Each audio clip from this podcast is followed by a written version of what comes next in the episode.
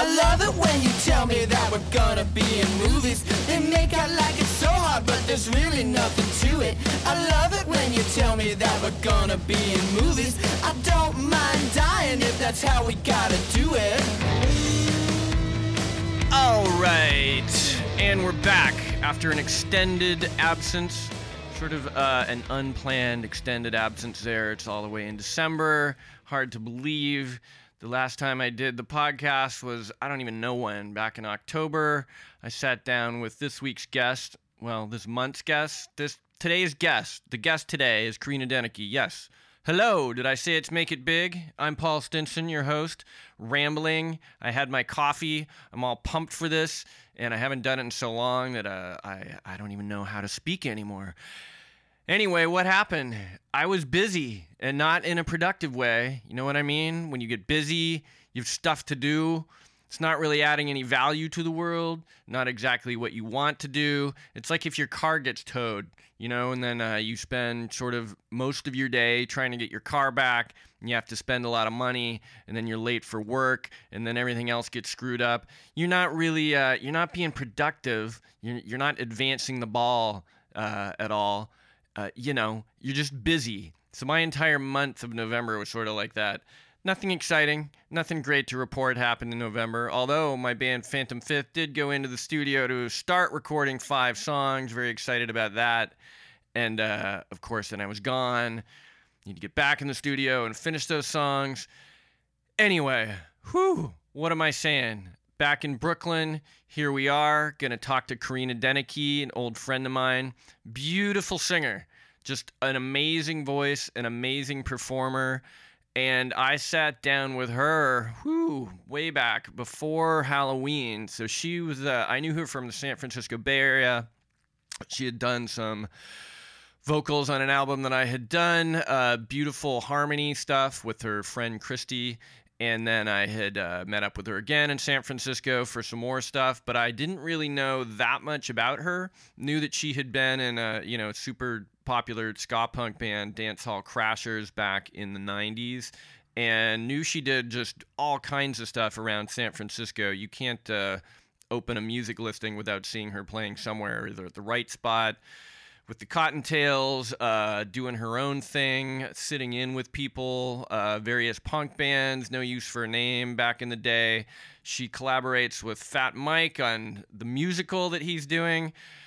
Grew up in England, was a street performer with their mom. I just had like no idea about any of this stuff. I just knew that, wow, this is a, you know, cool person with a, a great voice and an interesting story.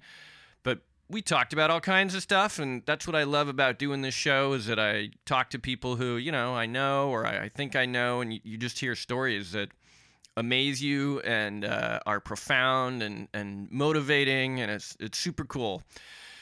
So anyway we uh, she was going to be out here on tour with her current supporting her current album under glass. Go to karinadenike.com. That is K A R I N A D E N I K com for Underglass. It's this amazing album of her originals.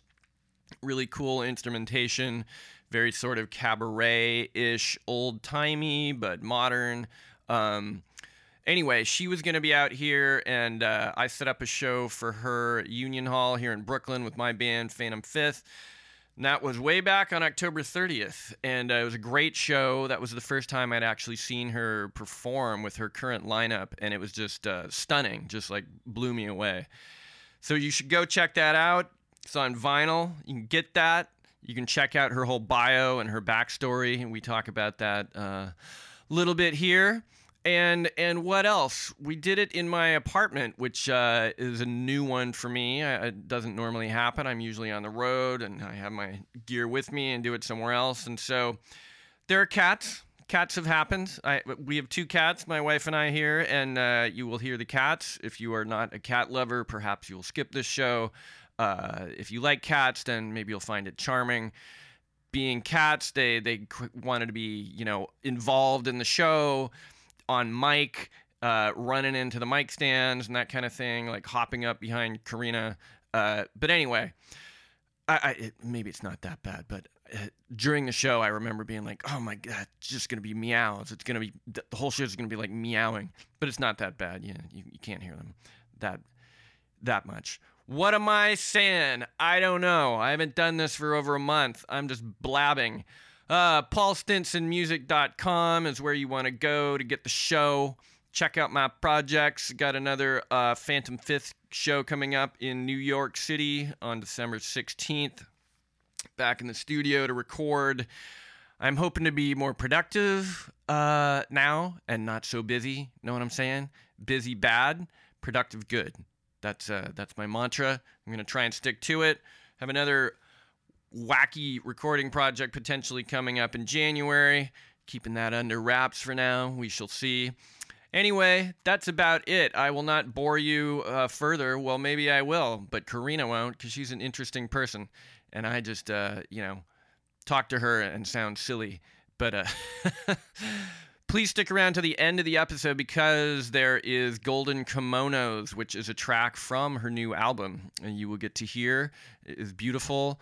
Uh, I've got that album on repeat on my turntable. Well, it's not really on repeat. I have to actually get up and turn it over, like in the old days, which are the new days, the current days. So that's it.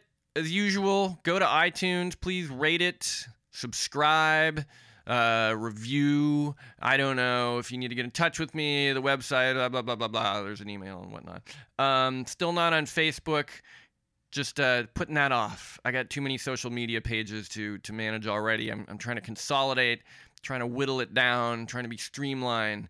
Uh, uh, you know, for speed, speed and uh, speed and strength. I don't know. Anyway, let's talk to Karina Denike. All right, Karina. Well, thank you for coming over. Well, this thanks. is exciting. Thanks for having me. Yeah. So, how's the tour going? It's going really well. We're, Yeah? we're having a ton of fun. Is it a resounding success? Well, um, it's a success because I just wanted to make sure we got out here Mm-hmm. to the East Coast again. We've played her uh, about four times with my with my own solo band. Uh, so this is the fourth time, I believe it is. And Over like what span of time? Oh, I think the first time we came out here was maybe eight years ago. Or, no, no, no. Okay, So It would be seven years ago, maybe. Cool. You know what? I'm not remembering the dates, but it's been like last time we were here three years ago, I believe. Yeah, I was sort of trying to do it every Semi regularly. yeah every Yeah. couple of years, if not every year. Like I think we did, we did it. We managed to get out here a year later. The first the first two times was like a year apart, and then then it was a couple years, and then it's been three years. So it's been a little bit t- too long. But in the resounding success way, it's just to make sure we're back out here and Sure. being connected. I have so many wonderful old friends, West Coast, East Coast connections. It's Yeah. kind of crazy. I mean, obviously, it's always the way it is. We we go from one coast to the other, but People like moving from the Bay Area or something out here, and right. vice versa, and then moving back. And yeah, I mean, uh-huh. friends that I'm close to, and everybody in my band is close to, have been close to for you know up to 20 years. And what do you have like a So- core of touring people you've been using for a long time, or does it change every time? Actually, I'm using a kind of a couple of new people on this trip, so that's been kind of a little bit, How's- you how's know, that working out? It's it's working out Road- great, road but definitely road testing. So we did a couple of shows that were sort of like.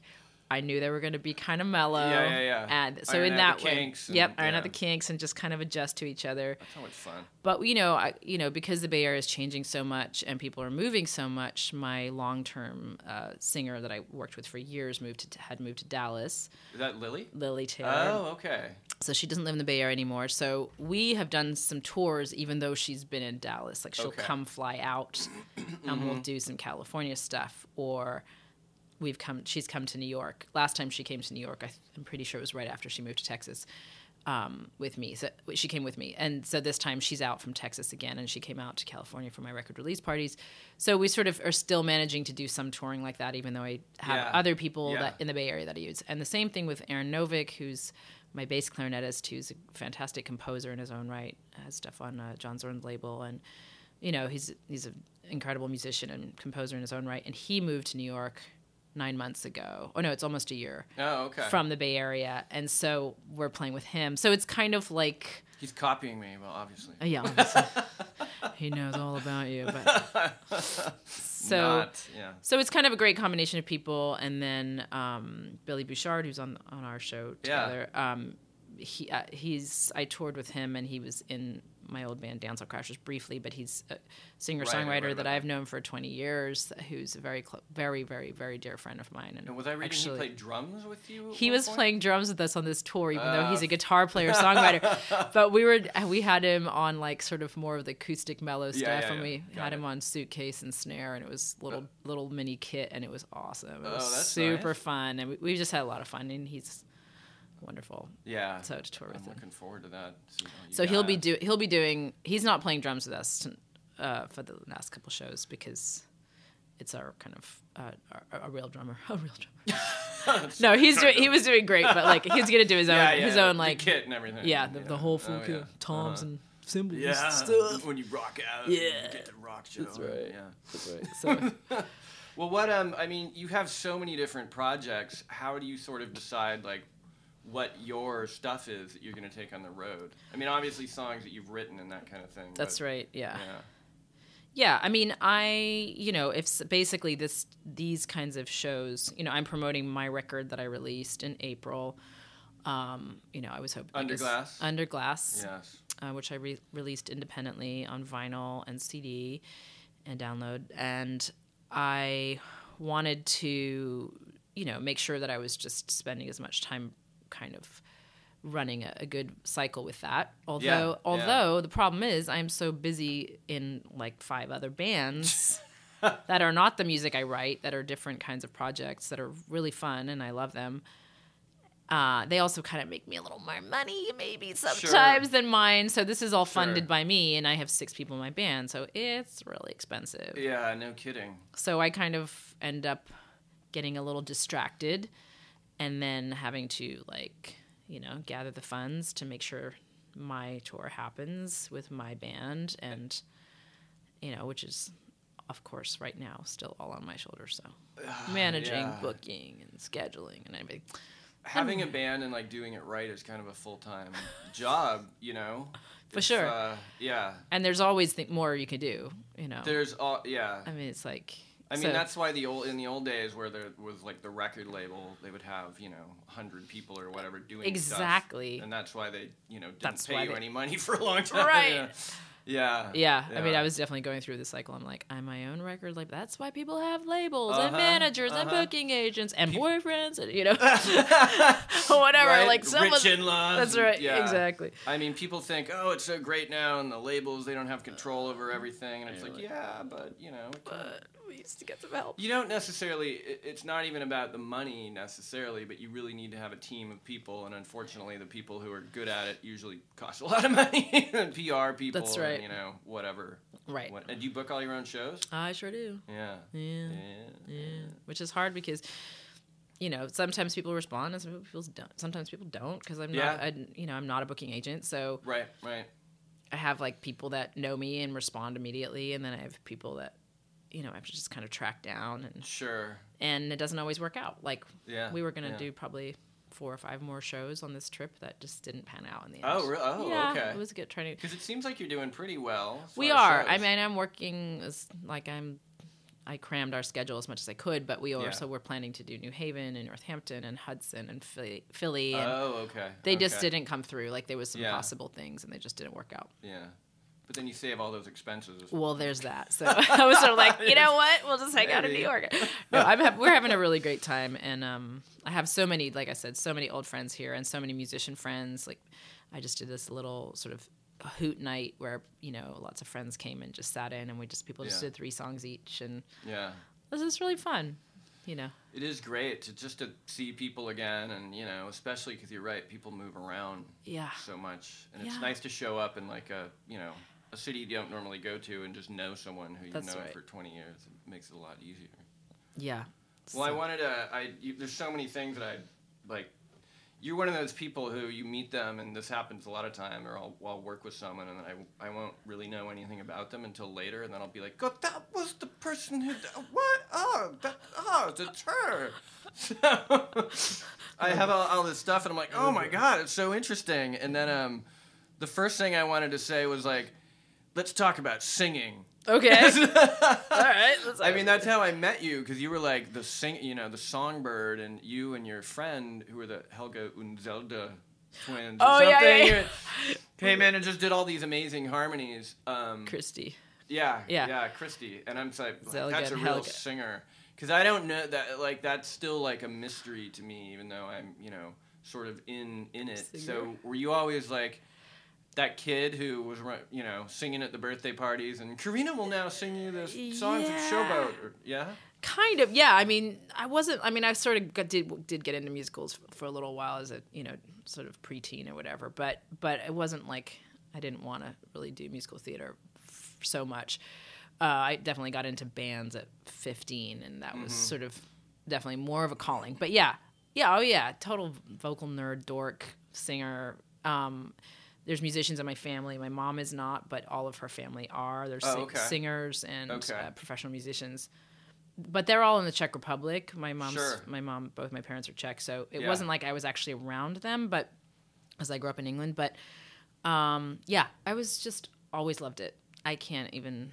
It just always felt like uh, something that was a joy for me, personal joy that I just couldn't get enough of. And was, you know? was there a lot of music in your house because yeah, of that? yeah, there was a lot of music. And what in my house. kind? All, all kinds, or Um, so my mom was listening to a fair amount of classical when, I was very small, and then she she um, met this wonderful guy who was my stepfather for a long time, who just brought a lot of great music into the house. So like a lot of you know Toots and the Maytals, a lot of good you know good reggae, a lot of good funk, just great stuff. Beatles, I was a Beatles fanatic from very early on. Um, to you know to Stevie Wonder to jazz to folk to uh, I mean the list goes on Yeah, you know just yeah.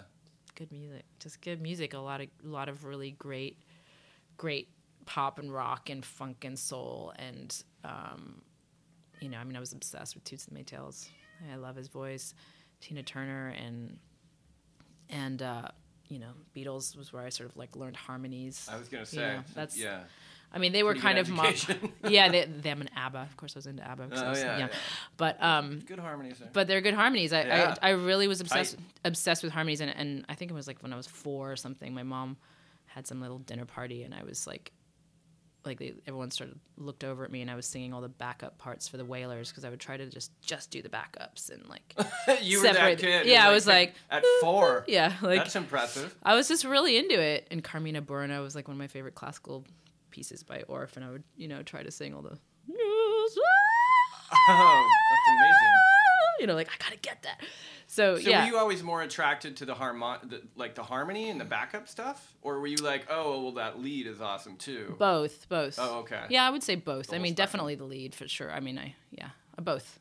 So it started But I was really very, I was, I was trying to pick out harmonies all the time. yeah.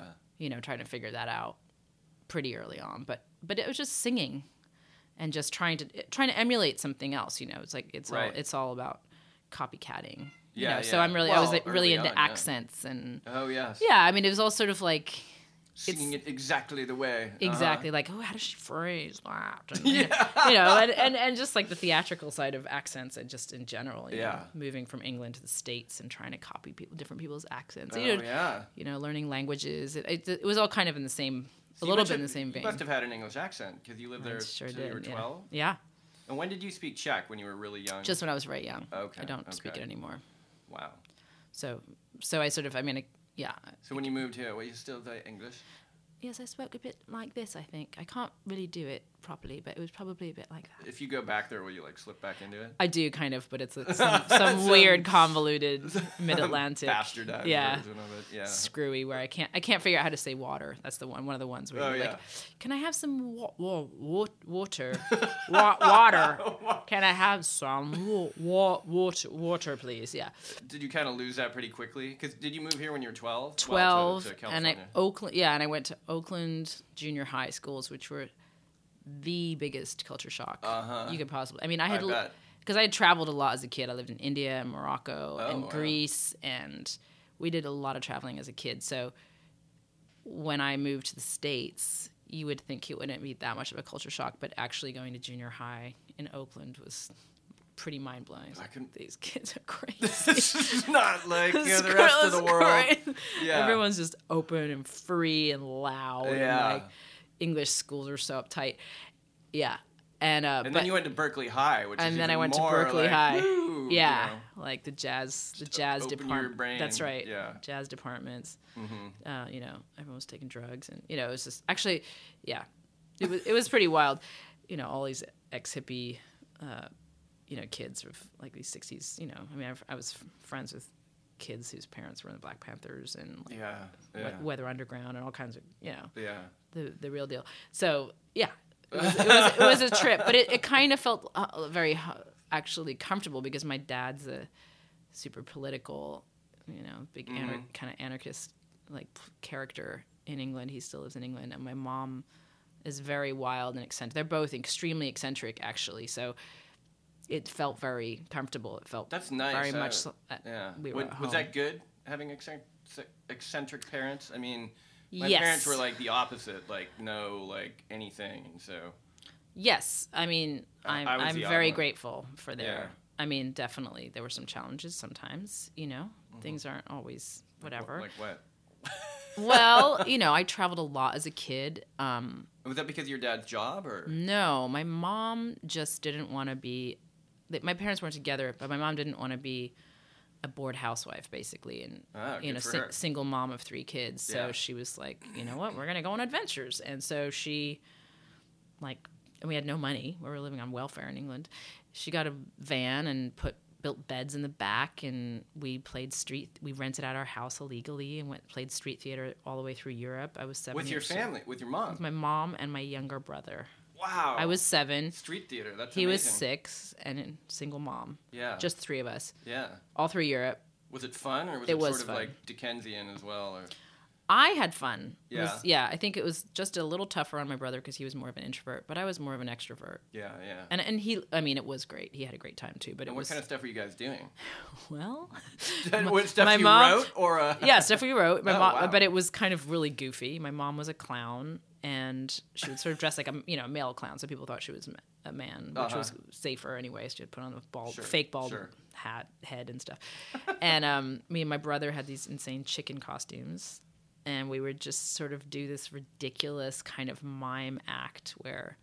She was trying to get lions, but all she had were two chickens, and it was just goofy.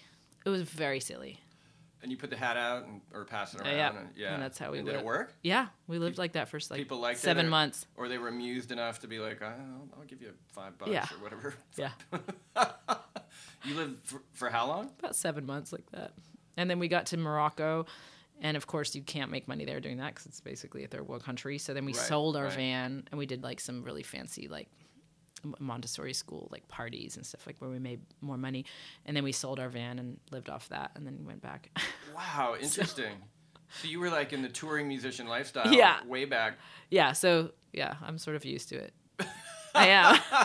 I mean, when I tour with people, they're like, "I'm tired." It's like, oh, like, you know nothing. Wah, wah, wah. You've, you haven't seen nothing. Yeah. Wait till you get a chicken costume, then you'll really be upset. Wait till you, we have to sell our van in Morocco. Do Montessori schools. Mm-hmm. Yeah. Well, when did you um?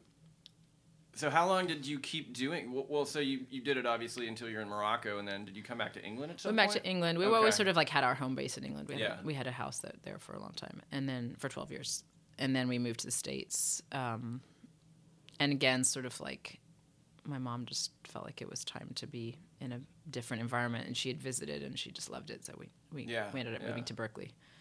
Great. Yeah, and then it was a good move because you know incredible music there. Yes. So I was really surrounded by incredible people. Yeah, yeah. It's weird because uh, I didn't know about the Fat Wreck Chords connection or, or the musical or anything. Oh Um, right, Yeah. So how did? Uh, well, so okay. Let let let's take it one step Okay. at a time. So you get to Berkeley, and then what? Were you already sort of thinking like I'm gonna be in a band, or did you play instruments as well? I'm not a Just great chicken instrument costume. player. I was just like, what can I do with my chicken costume? Singing There's chicken. got to be a future in chickens. um, no, I just we went to Berkeley. I went to Berkeley High. I got into choirs. I went to like Oakland Youth Chorus. Worked with like John Mm. Jon Hendricks from Hendricks Lambert and Ross, Bob McFerrin. All these kind of like amazing badass uh, singers. And Yeah. I sort of like got schooled a little bit. Just but you know as a teenager, just like they would come in and give these like guest perform guest workshops and stuff. Yeah. And same with Berkeley High. There's all these amazing jazz musicians that uh, some of whom were you know kids of heavyweights too. And so Yeah. we would all jam and like you know it was just a lot of schooling then. Then I got in this African band for a couple of years, and then I had always been into ska and punk. Um, and I got into via my brother. I got into this band Dancehall Crashers, which was a ska punk sort of uh, band. Me and another singer, a girl singer, and then the rest were guys. And and there was just some pretty organized people in that band. I, wasn't, doing it, uh, but I, you know, I'm just just I'm just pretty dedicated, I guess. And so we put a record out after a year, and then we broke up. But then the record was out on this ska label called Moon Ska, and it got a lot of um, attention just around the country. Just people that buy those records. It's just a big scene, you know. Yeah. So then we we formed, and then a couple of years later, we got signed to a major, and I was in MCA. MCA, Yeah. and I was in college, and at the same time, I had started another group, which also got signed to like a subsidiary of a major, which was uh, this group called Jezebel. Jezebel. Yeah. so that happened like I, I basically signed two record deals within two months of each other, which is totally illegal. But anyway, I was gonna say. who- you you are signing an exclusive deal right now. I'm like deal. sign. Sure, I will. I did the same thing two months later. I'm like, oh god, I hope no one notices. Yeah. Was that problematic later on? And someone's like, "Hey, wait a minute." Well, not supposed to be going legally. It ended up not being, which Okay. was I was pretty hilarious. But um, but what happened was I couldn't really do both as easy. You know, I was sort of trying to do both. I basically was, for example, one tour I did with Dance Crashers. We were on tour. We were in. I the, I flew back for like five shows in a five week tour back to California Right. to play with my other band. So dance hall would be like sitting on, And their, did the on their hands in like, Chicago. it was not, going well. know from one to the other. They They're like, knew, Where's Karina going? Okay. They knew, and, and it was te- very tense. yes. Everybody was very tense. I can. Im- I mean, both bands were very tense. And what did you have to do? Abandon? Like, I had to decision? basically. Um, one of the bands gave me an ultimatum, Wow. and uh, you know, I I basically I basically made the choice to stick with dance hall for Yeah. Yeah. um, it, I had put in six years. We had just started finally kind of having a little success and money, and there were some. But you know, the other band was something I loved very much, and I'm still Yeah. friends with all those people. and were you more now. like sort of the songwriter? Well, I was so- I was writing in both. Was I it- was I was very difficult. Like I was kind of screwing everybody if I, no matter what I did, I was kind of. yeah. Yeah. Uh, so it was You're very like it was- always cheating on your band. That was one person's interpretation and i was like you know what every musician i know is in like five bands it was hard man i, I it was very very tough Yeah. i would say that was one of a it was a very very hard time in my life actually because it, it was just so painful but it's anyway gotta be. Yeah. because So i really are like, adored the you doing?" people yeah it was Yeah. hard and you just kind of don't expect it it's like two bands at once are starting to do well but Yeah. you know dance hall was doing better and there was some other reasons i i ended up doing that so Well, and were you around like the original version of Dance Hall Crashers with Tim Armstrong and, and Matt Freeman? Yeah. What- did they ever like play or record? Like it, it- the way it sounds is like they started the band and then like immediately got out of it. they kind of just bailed. Um, they wrote our like theme song, "Dance Hall, Dance Hall Crashes Tonight," which we Mm. did for years. Um, they were kind of, and then Tim Armstrong like contributed a song to our first like major label release Uh huh. As well. So you know, we try to keep a a pretty friendly relationship with them. Mm-hmm. Well, they can't have really cared. I mean, they abandoned the band. They right? left and they went into Downfall, which was another thing, and then of course Rancid was starting. And, Mm-hmm. Yeah. and then you know, I mean, I remember running into Tim, him giving out flyers to me on like in North Berkeley, like, you should come to a Rancid show at this warehouse, and you know, we'd see them and suddenly You're like, I'm were on huge. tour with your old band. Yeah, and it, yeah, and it's, it's just a small scene, you know. So yeah.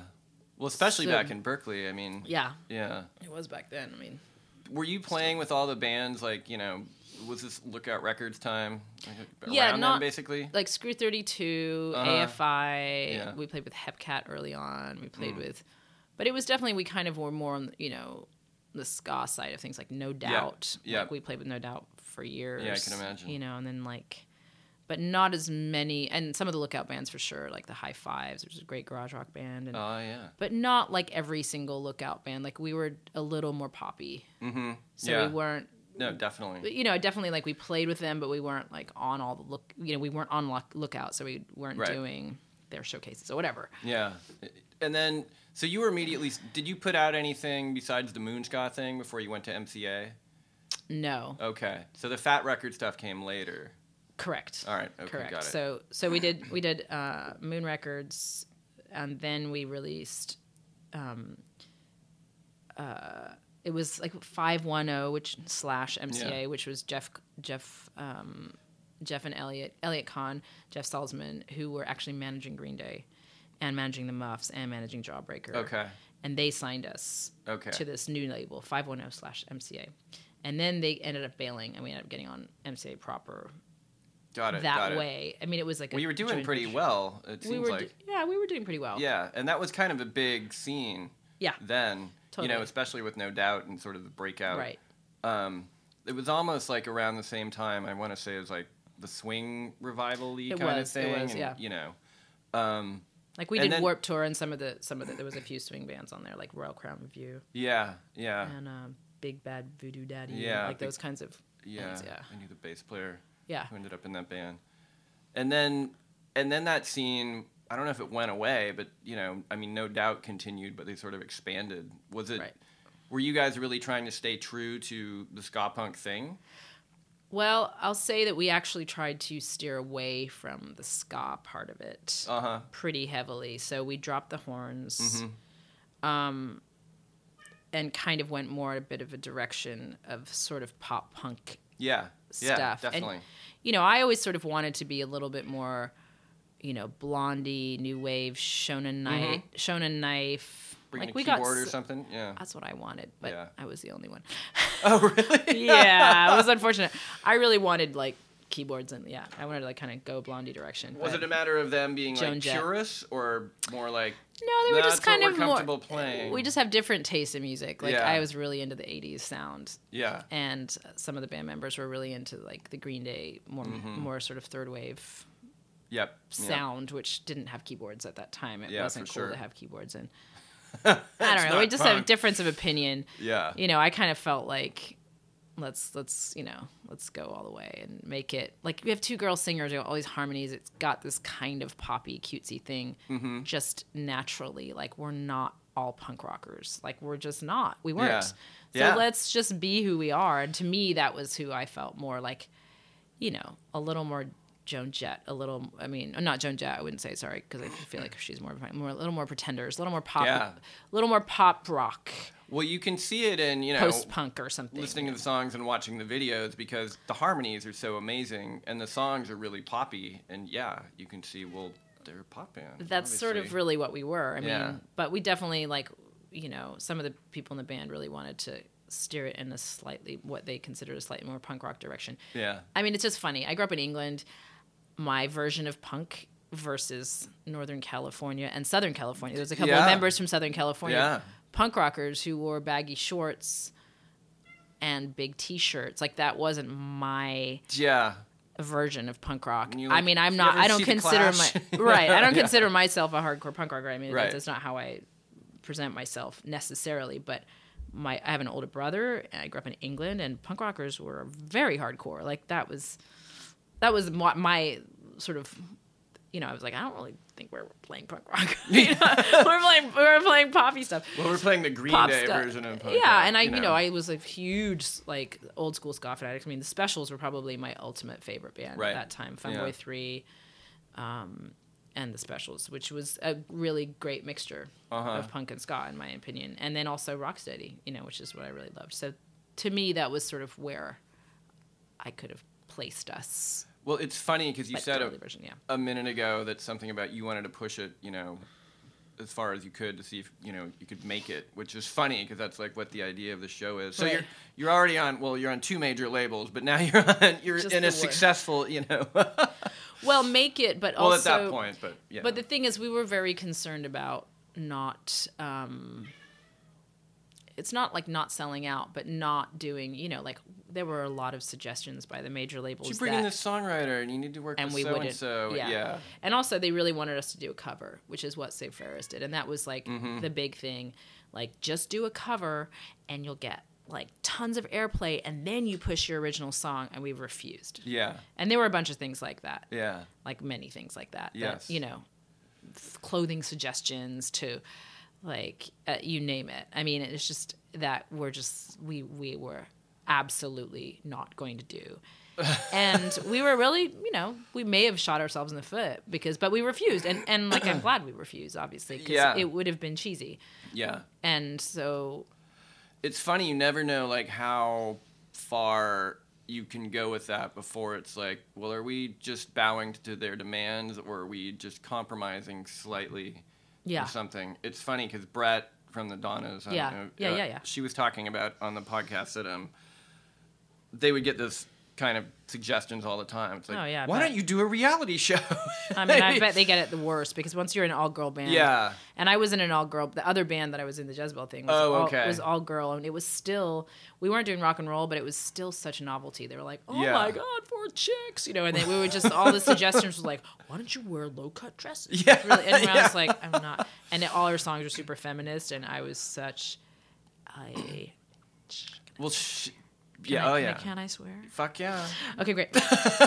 so I was definitely like the biggest bitch of that of that four girl group, and they would be like, "Well, maybe we should like," and I was like, "Hell no, I'm not gonna fucking wear that stupid shit." And I I was really like adamant about, Yeah, I will yeah. not, you know, like, well, we're doing like a pastel like photo shoot. I'm like, no, I fucking wear red lipstick and black eyeliner, and that's what I wear, and I've been wearing Yeah. it for ten years, yeah like since I was twelve, Yeah. and that's what I'm gonna be wearing. joan jett would not do what Yeah, you're telling me I'm to not do. doing a Yeah. pastel photo shoot. Fuck you. You know, and so then like I would just be putting my foot down and just be like, "You're not going to try to sway us into some cheesy ass thing." And when you're an all girl band, it's just.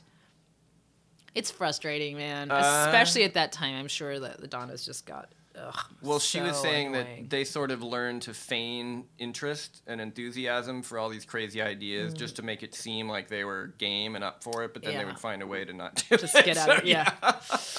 right. Well, you must have also had the weird thing of like the creepy guys like following the band around, like showing up and Yeah. you know, Yep. yeah. It's just it. It's a whole separate problem for female almost anything that you know guys just don't face or you know maybe i'm sure there's you know some male singer who's been stalked or whatever but it just seems like a constant problem for women in like whatever they're doing and especially maybe the rock arena I yeah, it's pretty hard. It's Yeah. pretty hard. You have to be pretty strong and not. Uh, you just you have to know how to deal with it, and uh, I think it is definitely harder with an all girl band because people just get weird fantasies about you, and it's just, you know, and then they expect you to somehow like respond in a way that they've already fantasized about. Yeah. like it's just cr- it's fucked up yeah and you're just like you know i mean i have a few tricks that i use just to get out of any situation and Mm-hmm. escape know, techniques escape tech yeah and, and then i had would have like one of the girls in that all girl band that i was in back then you know she just would sort of like she was so much more sort of sweet and she would get cornered and she was just stunning like you know she's just a total model gorgeous and she would just it was get too nice to get out of it yeah, or- too nice to get out yeah. of it, which is actually Christy. Yeah. And she would just get like cornered, and and I would just go up and save, you know, be constantly like going up and saving her and be like, Christy, I just I need to see Yeah, you right now. yeah. We need to work on the set list right now. Yeah. Like, just like act crazy, crazy bitchy, and like scare the fuck out of some dude because I, I was I was just mean. I I would be mean. I wouldn't care. Good, good for Yeah, you. I just had, Wh- you Where did you learn that? Like, how did you have the confidence to just be like, "Fuck off"? I have two brothers. No, yeah. What about your mom? I mean, it seems like she was pretty independent. Yeah, uh, she's very independent. She's very tough. especially like, fuck But- it, uh, we're gonna go travel. I'm not gonna be a bored housewife. That's right. That's killer. That's true. She's yeah, of course, she's totally independent and she's she can be tough for sure. But she's not really yeah, she could be bitchy. She could be bitchy if she had to be. I mean, in the right place and time, yeah. But I also had two brothers. I think I just got I just am a little bit fiery. I don't know. I mean, I wouldn't do it. I won't be a bitch, but if I have to be, I could probably I definitely in certain situations and I'm very protective. If I'm protective over my friend who's getting like bullied or cor- Yeah. cornered, I will yeah, yeah. Be like elbow some guy. and Oh then- yeah, the horns will yeah. come out. Get the hell out of her. Get out of the way. But it's one of those cliches that, like, if a guy did that, it would be perceived as being, oh, well, yeah, he's Strong, just aggressive powerful. and strong. But when a woman's like, get out of my face, it's like, oh, you're a Bitchy, bitch. yeah, Yeah. yeah. Uh, and it does come back to you know, unfortunately, it's like, you know, people will say weird stuff about you. Like me and Elyse are both from Dance Crushes. We both could be, you know, that way. We can be a little sharp if we have to be. Well, good. Yeah, That's good, though. I mean, I think that works. That works in, in certain situations. I don't feel like I'm that way so much anymore. I don't have to be that way because the industry's changed and you don't get treated the same way. But I mean, the amount of times probably true, yeah. it's very different. It's very different. I think people can also be sort of respected for that. Um, maybe not by the people who they're being bitchy to at the time or being, Right. you know, standing up to at the time, but by other people, and be, you know, it's inspiring. It's not, it's not you're being a bitch. It's like you're speaking your mind and you're not putting up with the bullshit, That's right. you know. Yeah. And I think that's like a, And knowing boundaries, you just have to know your boundaries and you have to be yeah, pretty you have to be pretty it takes yeah, it takes a certain person to not take absorb either side of like the fame side of things. And I don't even mean fame like we weren't Yeah. famous, but you know, first of all, you have to be have a level head to know that yes men or the people that are sucking up to you half the time are full of shit yeah. and then you have to have a pretty level head to not get affected by people's criticism. So you have to kind of be able to balance that And did you have that pretty well. always, or did you learn it after getting burned a few times? like, you know, because a lot of people are so bitter. They're like, yeah, we signed that contract and they fucked us, and we, you know, we didn't know what we were doing. And I mean, it sounds like I you- mean, I think I just I had a lot of disappointments, but I think, but I also sort of didn't put. Maybe I didn't put all my eggs in one basket, or maybe I Mm-hmm. just didn't. You know, I've always sort of been involved in several projects. Definitely have had some disappointments, but I just sort of feel like it's about timing and like there's a lot of you know i feel like if i had wanted to do something really cheesy and really poppy that i know i would have hated i could have been more successful potentially oh yeah, you know i could have gone that route right. at Yeah. 24 at 23 when i had an opportunity to be a little bit more when i was on a major and i was like i had the opportunity like i'm gonna do a solo record and it'll just did- be were you approached to do that, or was it always like, hey, it was definitely a question. about, it was know? definitely a question for a little while, but um, actually freaked me out. And Really? I, and it's well, I didn't want to be on CA. Actually, I did not like that label. I think if I was on Atlantic or Warner, I would have been more excited. really interesting. Yeah, I wanted to do a solo record. Uh-huh. I knew that I wanted to do it, but I also felt well. I felt ins- I didn't know what I was doing. I didn't. I was always had Well, been you're a- 24 too. You know. Right, and I'd always been a collaborator. Like I always Mm-hmm. wrote songs with people. Like I, you know, it was always collaborations. Yeah. and I didn't present a finished piece Right. Right from the start. Like Usually, here's an idea. here's an let's idea. Kick it around. Mm-hmm. Let's kick it around, and it would be like at least one other person, and we would write the song together. Yeah. somehow. Like you know, I might write all the lyrics and all the melody, but they might write chord progressions and Yeah. have some arrangement ideas, or Yeah. vice versa. You know, it's not. yeah, I mean, I there was exactly definitely like songs that I wrote ninety percent of, but there was coll- the whole record was collaborative, and, Right. and and actually someone kind of like made some comment to me about about it once like you always have to sing with another singer because you're afraid to be on stage by yourself and and that was one of those like little thorns in my side i'm like i'm not afraid i just really love harmony I love harmony. that's yeah. actually what it is is i just love to sing with other people because it's just fun for me right. but then I was like, you know what? That's a good challenge. Which I and that was the thing. I, I took a lot of these situations. I tried to just sort of see. Well, I'm on a major label and they want us to write pop songs, and I kind of was more into like things that were a little more out at that time and not I love pop. I've always loved pop music, but I didn't want to write these like cranberries like tunes really that Yeah. were super duper poppy. Like I'm I- thinking more Diamanda Galas. yeah, I was a little. I was. I was kind of more in that yeah, I could see that. zone then. Sure. More so than I am now, actually. Like, Yeah, yeah. I'm back into pop music again, but Yeah. No, me but back yeah, but back then it was like yeah, Bjork and just Mm-hmm. weirder or just more vocally experimental, I guess. yeah.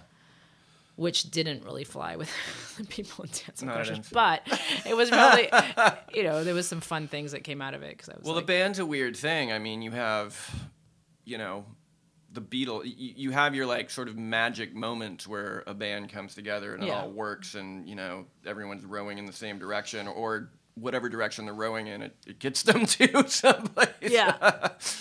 you know, and that's not usually the case. Uh, in order for a band to be successful, there have to be you know a million different factors. But uh, Yeah. when when you guys got signed, how long had you been playing when you got signed to the to MCA? we I mean I basically feel like six years was when we So you were putting in your dues. Oh okay. yeah, I mean that was sort of why I ended up kind of going that direction. In Yeah, the, you're like end. I've been with these people. I got yeah, history. it's like it's like you've been painting paintings for six years and you finally start selling them. you know, Yeah. it just was sort of like, and we'd done some cool stuff before that. We'd played in Hawaii and like things that just seemed really epic to me. You know, being Mm-hmm. a little sort of uh, English, you know, school kid um, from Cambridge, England, like going to Hawaii was like, oh my god, you know, amazing. yeah, yeah. epic, you know. Especially like, if they put you going, up We're going it. to paradise. You Yeah. know? Like I mean, that's just like dream. Like for English people, like to go to Hawaii is just like you can't even you can't even. They're like, "That's it. fathom that. I'm It's like, I've done." been in. there's, Mom, there's like palm what? trees. It's amazing.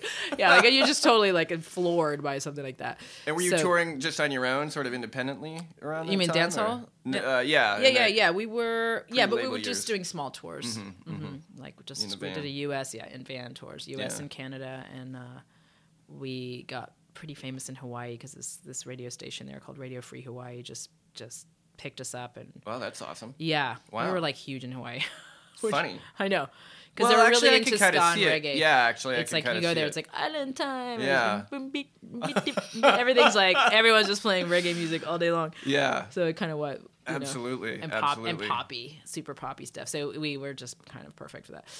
The thing. I mean, it was lucky, but Well, also in Ho- Hawaiians are very into music. The thing Yeah. that struck me because I, you know, I've been there a few times. It's no matter where you go, there, some resort or some bar or some whatever. There, there'll always be a Hawaiian guy like Yeah. playing guitar Yeah. and singing, but like super quietly, so you can like barely hear him. Yeah. And if you get up close, you're like, this guy is actually probably Really really, amazing. Yeah. And he's probably getting, you know, I don't know, fifty bucks a night or something to do. It's just a wealth of talent. that's over right. there. There's a lot of yeah. There's a lot of live music just like in little yeah Yeah. little places. True. Yeah.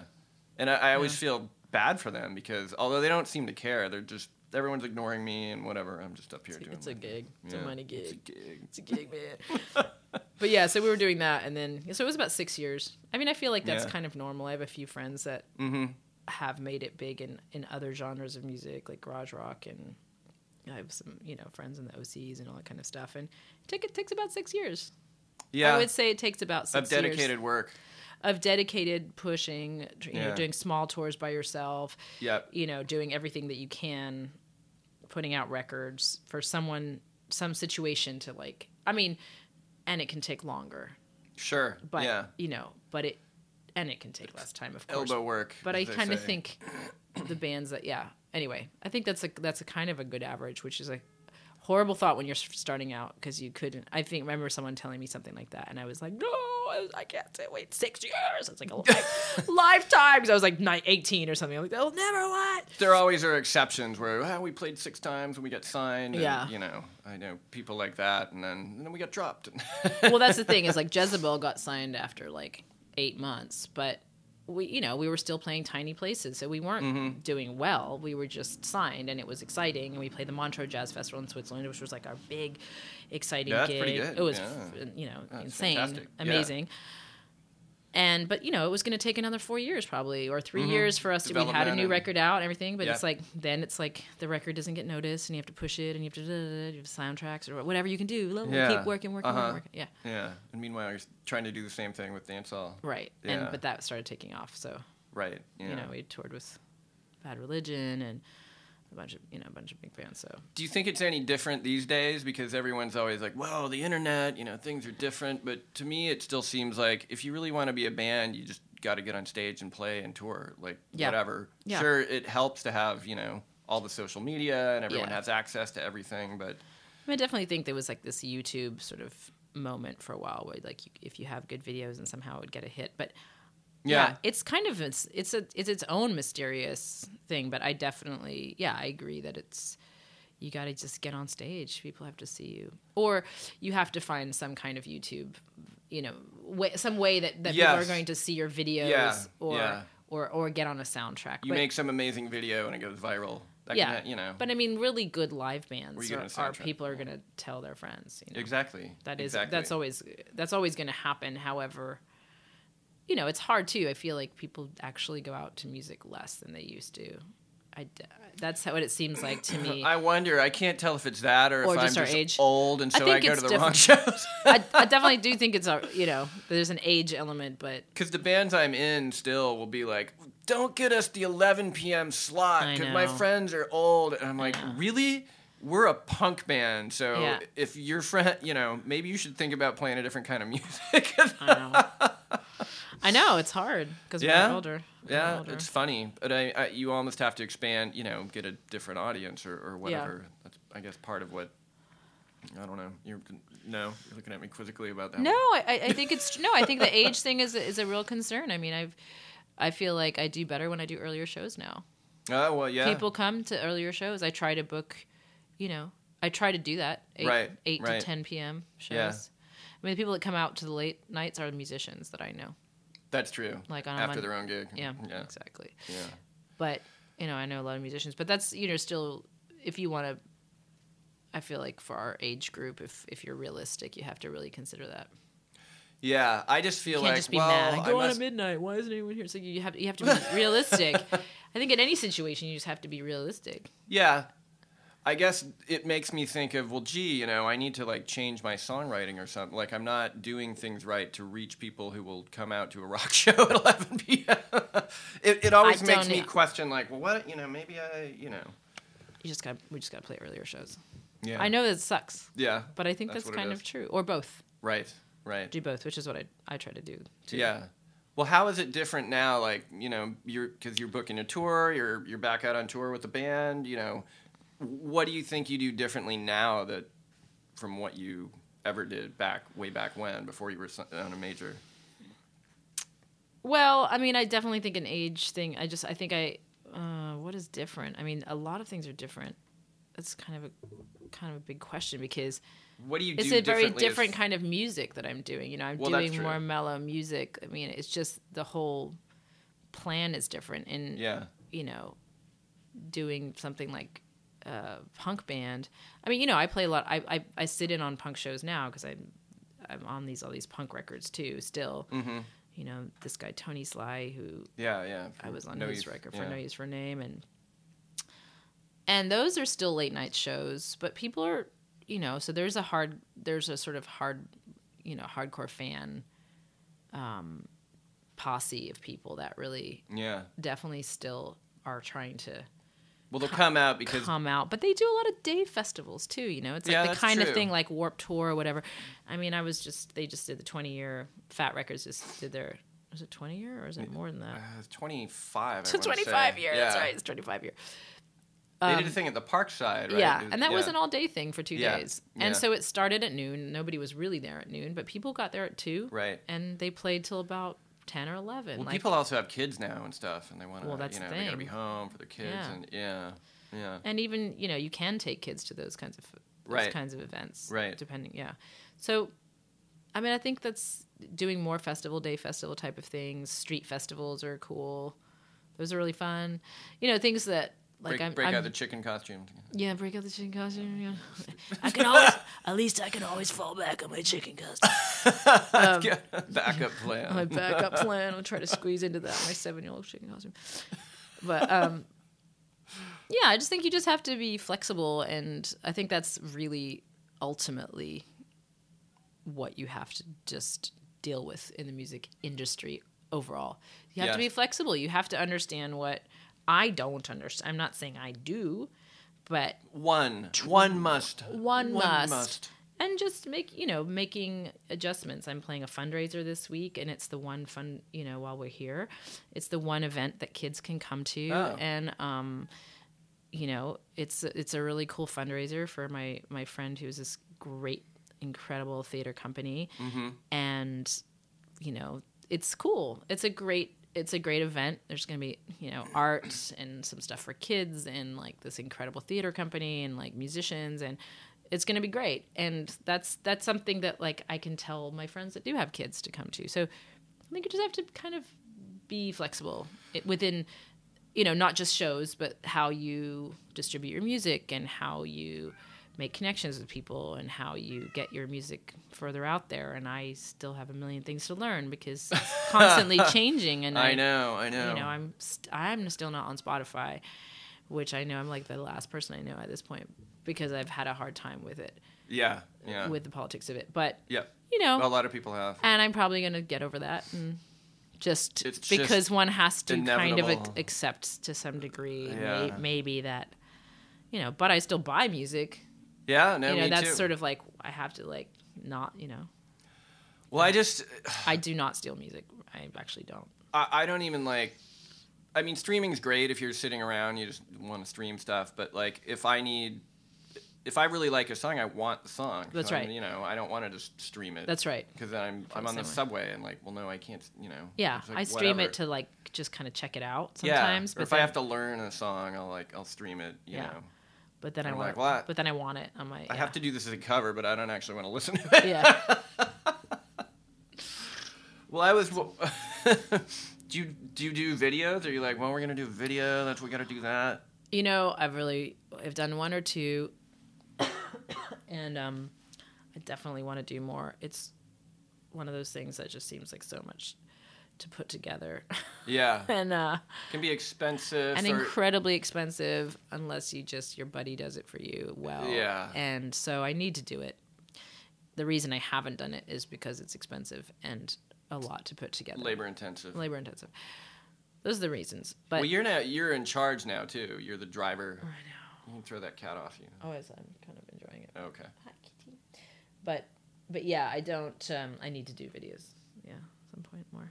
Yeah. I've done a couple, but I haven't done any for my album yet, which is kind of not okay. Well, you're too busy doing I this other stuff. I kind of. Did you teach too? I can't I remember. teach and I perform in several other bands, you know, in the Bay Yeah, Area. So I, yeah. I mean, I perform on average like four times a week. Yes. And you make a living So- basically, at least doing what you love. Yeah.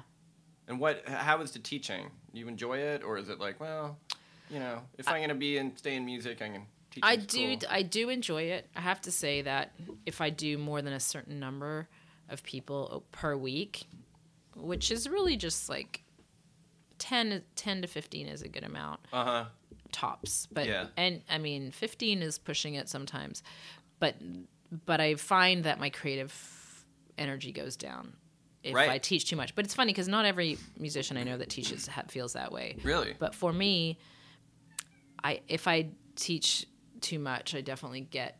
I mean, it's incredibly inspiring. Teaching is so fun. Like seeing people get excited about music, seeing people discover their voice. See, Yeah. see, is you know having breakthroughs is really fun. Yeah. And also, I do. I teach a lot of songwriters, or like I've teach, taught, taught, taught a lot of punk rockers. They're like, "Why does my voice hurt?" Ah. You know, or you know, or just songwriters, and I help them figure out how to sing their own songs better. So it's very. Oh, interesting. Those are really fun. Okay. Yeah, because then it's like, oh, it's like, oh, how how are we? Yeah, that's kind of hard. Like, how are we gonna do that? Like, It's like a good problem. yeah, it's a total problem to solve, problem, and you know, sometimes it's like, well, you're breathing in the wrong places, and like, let's take out two words, and like, let's change that harmony, Mm-hmm. Phrase so that it's better. easy. Yeah, Yeah. phrasing. So it's kind of songwriting, producing Oh, interesting. slightly, almost, Interesting. sli- you know, moments of like, you know, doing that, and I and I vocal produce as well, which I really really love doing. That's really fun. What's Help- involved with that? just sitting in the studio with a singer Mm-hmm. while they're tracking and Same give- kind of gi- thing. giving them either vocal tips, but a lot of times it's really just like, you know, it's like weird vocal tips, like smile in this section because it'll sound brighter, and you're you're sounding too dark, and it sounds too much like this, and you're Yeah. not and you're not blending with the other voice, and if you tear, you know, or you don't sound happy enough, and it's a happy song, or I mean, a hmm. million things like breathe here, don't breathe there, or just listening, you know, and and making a lot of notes so the engineer can focus on engineering, and then I'm like, here are the best takes, you know, one- Yeah, one, yeah. four, Yep. and, the- and you nailed it on the last verse on take Yeah. five or whatever, and and helping them comp everything because you know I did that for years. With, Sure. with all the bands I was in, so that's really fun. Yeah. And did you have formal vocal training, or is this just stuff you've learned? I did. I, I was a voice major at state, but uh, at school, but um, I mean, I was in a lot of choirs, and Yeah. that, that was really the better training, to be honest. Because once I was in college, um, they just didn't. It was like more classical. They didn't know anything about popular music. Mm-hmm. Where I was, it was very, very shitty. And actually, they were like, "Wow, you seem to know a lot. Do you want to teach the vocal jazz class?" I'm like, "I'm 21 and I'm here to learn." It was ridiculous. And I'm paying you. Yeah. Yeah. I was 20 and they were like, Do you want to teach the vocal jazz class? No, I don't want to teach the vocal jazz class. I'm here to learn from you guys. That's what I was. thought you guys were going to school me and I was going to get like my ass class. kicked. This Yeah. is why I was here. I was like, This Yeah. is going to be great. I'm going to get like. Where know, was that? San Francisco State. Oh, okay. It's a, actually a good department now, but at the time, I mean, I stuck around because I was already in Dancehall Crashers and in, I was in three bands, going Mm-hmm. to school full time, you know, working. So I, I wanted to stay in the Bay Area. Did So you, there- when you were younger, have an idea of like what you want? Like, my ideal gig is this, you know, like, because I it, it sounds like dance hall crashers. You got into it, you know, and you were cool with it, but then it became like, well, this is a thing, but I, you know, I want to have something else. Yeah, I definitely felt that way with when you were younger, did you think like, this is what I want to do? Yeah. You know. Yeah, I had several moments like that. I mean, you know, I idolized several um, female singers in rock bands. I mean, Blondie, Yeah. for example. There was, you know, a couple of local bands. You know, she was the coolest. You know, like it was Uh-huh. definitely like I had dreamy eyes about Yeah. like I wanted to be in a yeah, I wanted to be a rock and roll. Were you like, if only I could get there, like my life would be complete, or was it not? Yeah, but I also had moments like that, seeing like big, uh, dorky vocal ensemble stuff where it was really experimental, and I thought, Oh yeah. I thought I was like, that's what I want to do, because I just love the human voice. I Yeah. love, I love singing. I love how voices work. Um, that's a, a, just an element of nerdiness for me, where I just really, um, I've always been just fascinated by it, or just Yeah. it's just fun. Well, also it very comes fun. to you, so it's like, does it make you happy when you sing? Yeah, Yeah. yeah, Like I'm making that sound. That's an awesome sound. yeah, or just funny. Like uh, you know, amusing. Yeah. It's amusing. yeah. Yeah. It's not always, you know, it's not always like, oh, I sound. It's not like a I sound good thing. It's more just like this is a funny sound, and I can, how can I manipulate it? It's just fun to do it Yeah. in that way, and it can be soothing and great, and it's good for breathing. And I, yeah, there's a lot of things that Yeah. Yeah. you could break down about it, but it's more, it's more just kind of fun. You can do it. Yeah. That's just what. I do. Don't ask stupid questions. it's just kind of fun. Did you harmonize with your siblings or with your mom? My mom a little bit. Yeah. Yeah, Huh. and my my brothers are both musical, but they like my brother was a DJ for a while. They're both really into music, so it was definitely a ton of music in the house. Yeah. um, all around. Like my, Yeah. bro- my brother was a DJ for a while, like, and he was into. He has a great taste, and uh, my older brother was, you know, a punk rocker and a mod, and so he brought a lot of great music. And then my stepdad uh, and my mom, we just there was loud music all the time. We were just rocking out Oh, that's great. having lots of fun. And then my dad was, you know, kind of a sort of a anarchist, bit of a punk rocker. So we'd pogo around to the Sex Pistols in- Nice. in the '80s and s- squats in East East End of London and stuff. that sounds amazing. So it was definitely like. Yeah, I mean, I saw You some were of those. born mo- for this I- lifestyle. I was born for this back in my day. man. Yeah. but I don't know. Um, yeah, uh, yeah. Anyway. Well, switching gears completely. Tell, Okay. tell us about the Fat Record, the, the musical, the Fat Mike musical. The Fat No, Mike Fat- musical. Well, so I've done a I've done a little bit of work with with Fat Mike on and off throughout the years. I- Right. I, toured with him. In We no were- effect?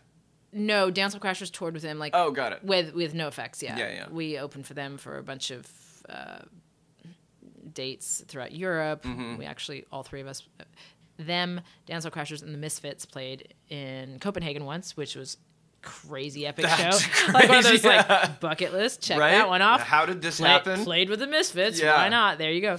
In a small club in Copenhagen. That happened. That makes sense. Um, so if anywhere. yeah. So and so and then I ended up singing on a bunch of like No Use for a Name and like Yeah. even a NOFX, a couple NOFX songs. Were you like the go-to, like, oh, Karina will do this. I'm kind of the go-to. she lives just down the street. Bring her over. Actually, it is actually that. It's like the, where the studio is in San Francisco is not that far from my house. yeah. In fact, it used to be right around the corner from my house, but get a call. it moved. It moved just slightly across town. Um, but yeah, it was sort of like it was kind of getting to that point where I'm like, okay, call Karina. And we want a female vocal. Karina's down the Mm-hmm. street. No, but um, no, it's because of my skill, of course. well, of course. Um, No, I'm just kidding. but, But, well, it is. no, but I mean, it was definitely like Karina will do it. no, but anyway, me and Mike have a very good connection. I've worked with him a few times. He's super funny, and he also produced. Actually, he produced a Dancehall Crasher record once. That's true. He produced our last one. So, Oh, okay. so we, we had a little studio time with him as well. And he's he's very funny with his producing. He's very particular, incredibly particular, but also has a like, really good energy about it. It's not Uh-huh. like not like mean particular. He's just very particular. It's like don't phrase it this way, phrase it this way. Right. And a lot of people cannot do that. And I work with him really well. I was like, You, mean know, cannot do what he asks you to do? kind of it's oh, there's it's strange it's not organic it's Yeah. it's not organic as a singer you, you want me to put the emphasis on what word like it doesn't it doesn't, doesn't make actually sense. s- make sense as a singer and when i've brought i brought a lot of singers and a lot of musicians in to his musical like Mm-hmm. he would say i need a harpist i need a bass clarinetist i need a i need a accordion player i need a saxophone player i need a trumpet player you know vibraphonist like drummer like half of my band actually played on that. You're like, what am I, album. the musical director? No, I kind of. I mean, Yeah. I kind of was like, yeah, yeah. uh, give me a day, I'll find a cello player. You know, so because I know a lot of musicians in town, and Sure. I've been doing a lot of jazz, and, And he's like, not really into that part of He's not scene. into that scene Yeah. at all, and he knows that I am. So I, I actually helped him with a lot of that too. But, but also I, I basically tracked a bunch of the female vocals. I ended up on the album. I ended up not being one of the leads. Mm-hmm. Um, because my voice was just a little bit too sort of sweet or Right, right, clear, and. Mm-hmm. it didn't it didn't make sense, and which was understandable. So I ended up doing we ended up replacing one character, which Who is did he get? this girl Trashley. Uh, the character's name is Trashley, and uh, Laura, I'm totally blanking on her name. She's she was one of the people that is doing the theater production Okay. that just came in as an actress, and she just kind of nailed it. She nailed all my parts, Huh. which was pretty great. Yeah. And, then he ended up using her. For, Were you like, for- hey, what, what the hell? I know, it's like Parts are kind of my hard. look Yeah. but um this is my inflection no but um she did a great job and so so but I, but i workshopped that with him for five years me and actually billy bouchard oh, I didn't know that. billy Okay. bouchard has two of the leads Really? on Ah. the record and is brilliant and hilarious and so that him billy and myself and mike were doing well i mean he of course he had a million other people involved but, Right.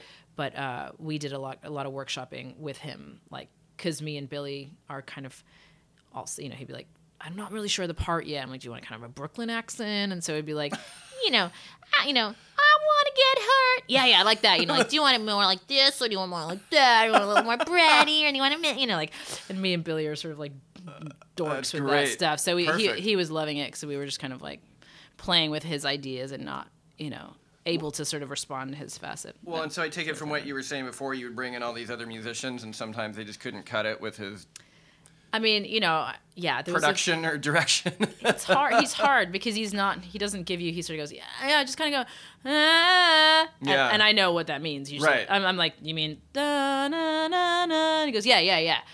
But somebody else will go, ah, what does ah, what does that mean? you know, like, and so Yeah. it's it's especially for singers because that, his that's how his I would give direction. Phrasing is strange. Uh huh. And so I was I'm just able to read him relatively well at this point, and so we work really well, and he's we have a good laugh, and That's great. we're good friends, so it just worked. So the album came out what in 2014 or something? Yes, it came out March. And how is it 2014? doing? I mean, I don't know? actually know at this minute. Yeah. It seemed like it went.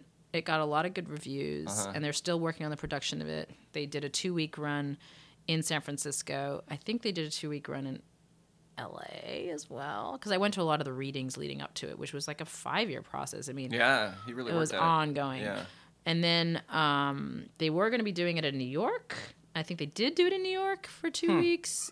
And I don't know what's happening with it right this minute. I have to be honest. Yeah. I haven't checked in. You're not up on them. I know. I'm sort of like. Like I've got So, other things to do. I've been actually- you know I'm on tour. I'm actually curious. I wrote a new album and put it out. gonna yeah, Yeah, kind of been busy. kind of busy. But I did. I did actually want to ask, like, what are you doing next? Yeah.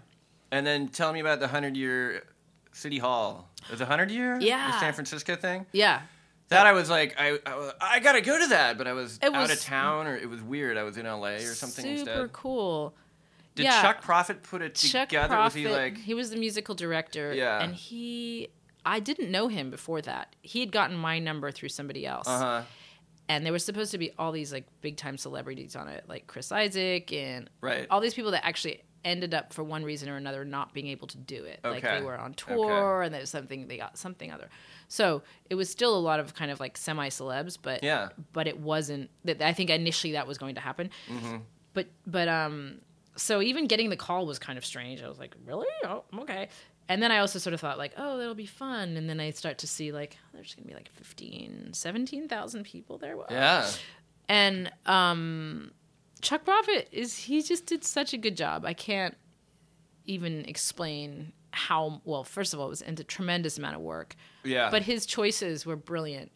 He was really brilliant. Yeah. Um, the Beau Brummels were just incredible. There was Oh, amazing. So uh, their voices, it was just like harmonies were beautiful. There was um, the SF Symphony. Symphony. There was some players from there playing some strings. There were um, Sly and the Family Stones, like Sly Stone's daughter, Novena, was killer. This woman, Una Gainworth, I think that's how you say her last name, did um, Janis Joplin song, uh, and she just killed it. And they were just his his, and then uh, um, he he just his whole the whole lineup was really unusual Uh huh.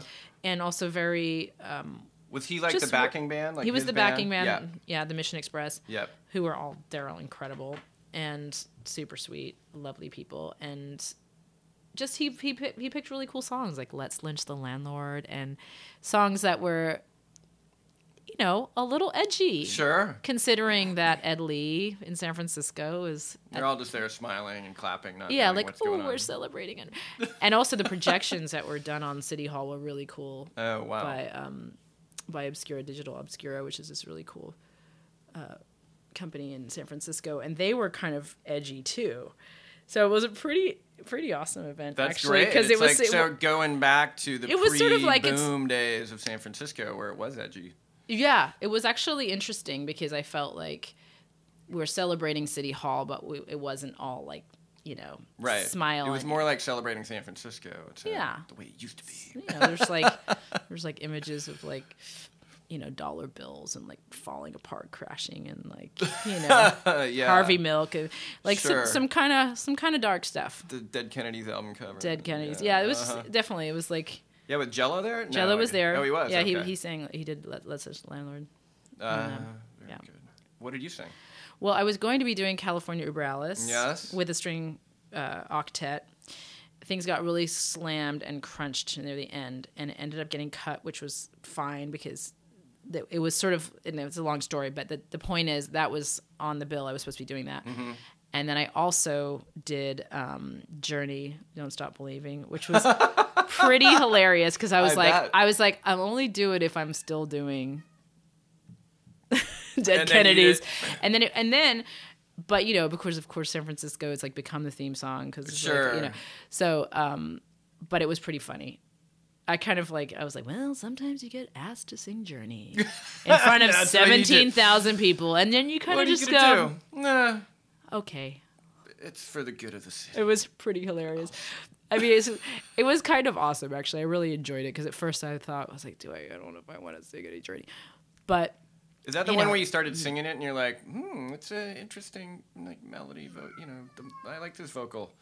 Is it? Does it ever happen to you where you're like, I don't really like that song, but then you start if you get into the technical Yes. details of it, you're Yeah, like, you're like, oh, I can kind of appreciate this. Yeah, it was also I like in a like key that I was terrified by. I was like, I don't think I Oh, can do really? it in this key. They were like, you can't change it. Everything's all set up. And I'm like, it's an E. It's like he sings it in E. You got to switch keys for a woman. And so, but I managed to figure it out. And then it was really fun because it's like you get to. Yeah. Exactly. And you get to do that. People go like, nuts. The crazy rock voice, you know, which was like, okay, it's fun. It's fun to break that out every now and then. Because I've been singing all this pretty music lately, so then it's just like get to. Right.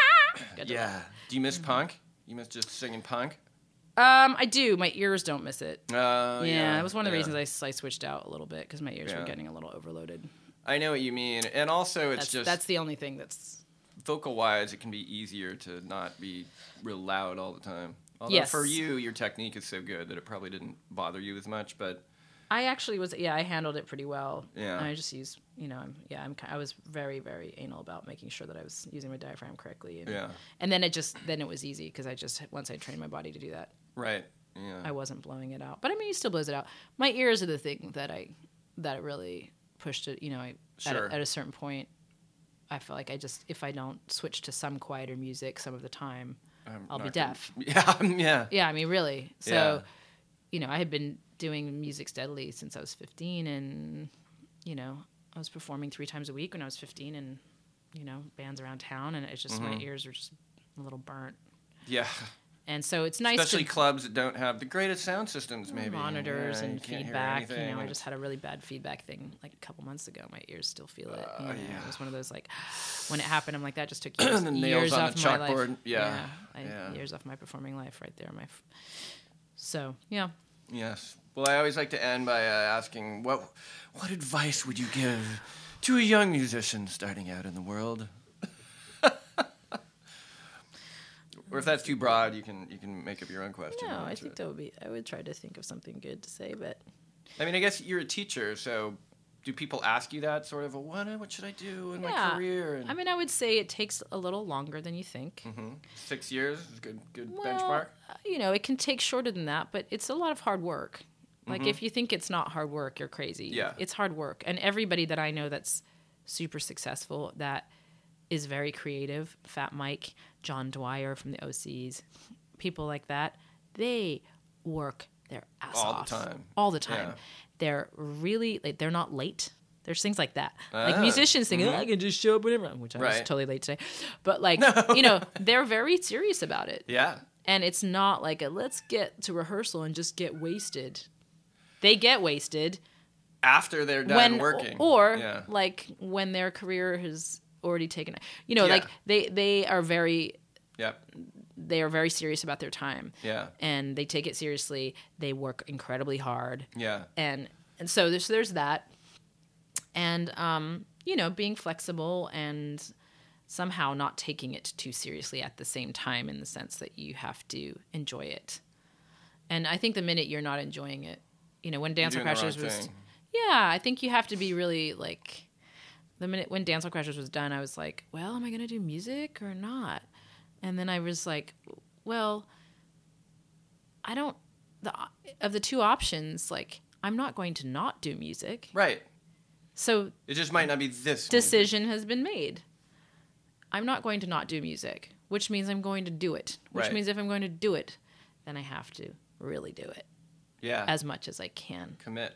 commit so that was the decision Yeah. Well, I guess it was slightly easier for you since you'd been doing it since you were a kid, literally. it, i mean it definitely was like my life that i'd already established yeah. but it was a whole new thing like how do i do this you know i'd been on major labels i hadn't Right. i hadn't been working a day job i hadn't mm, Yeah. been hustling which Now is it's like, like, oh, I now i hustle do this like as a yeah job. I kind of hustle a lot Yeah, more, and sure. I and sometimes I don't. I'm in doing things that I don't really feel super duper proud of, but you know, maybe they'll pitch. help me do my tour of the music that I want to do. yeah, absolutely. So you just, I feel like you have to make that decision, and if you don't, if Yeah. it's not worth it, then it's not worth it. yeah. And you have to really be very honest with yourself about it. Keeping in mind still that you don't want to like burn yourself out by doing stuff like that. Like you set limits. That's like, right. Well, I'm going to teach, but only on some. You I'm going to teach ten to fifteen. Yeah, Yeah, exactly. Having yeah. having your boundaries and being very clear Yeah. about that. And also, I mean, you're your own entrepreneur, sort of. So That's it's right. like, oh, I have to do many different things. That's right. I mean, I'm together. constantly juggling like twenty things. yeah. well, you're doing a doing a good job. Thank you. Yay! Thanks. See you tomorrow at the Oh, gig. We're gonna be. It's gonna be fun. Woo! Woo! Ain't that the truth? Your own entrepreneur. Ah, that is certainly the case. Uh, I'm making posters, album covers, uh, j- just podcasts, records, doing other booking stuff. It's just I, I don't know. Am I a record label? Maybe I have a record label, but it's really only for my own stuff. But I, I sometimes feel like you end up having to spend more time organizing uh, your your things rather than creating them. It's sort of sad. You need you need to really make time, sit down, pull out that guitar, do it for an hour each day, write some songs. That's what I'm gonna do now that I'm back. My mantra: productive, not busy. We'll see if that works. If I sound like Marc Maron, it's because I've been listening to him a lot. Pow! Yeah. So. Sorry, sorry, Marc Maron. Um, okay. Hopefully, it will not be another like two months before I get uh, another one of these episodes out. As usual, go to paulstinsonmusic.com for all your latest news and podcasts and Paul Stinson stuff, projects and songs and, and, and ah, just all kinds of things. Also, make sure you go to karinadenike.com get your copy of Under Glass. Check out her long uh, bio, just all kinds of stuff that she's done. Lots and lots of records that she's on. Go out and buy them all and go see her if you are in the San Francisco Bay Area. Now, we are going to hear from Under Glass the track Golden Kimonos, which is amazing, and I know that you will enjoy it. See y'all next time.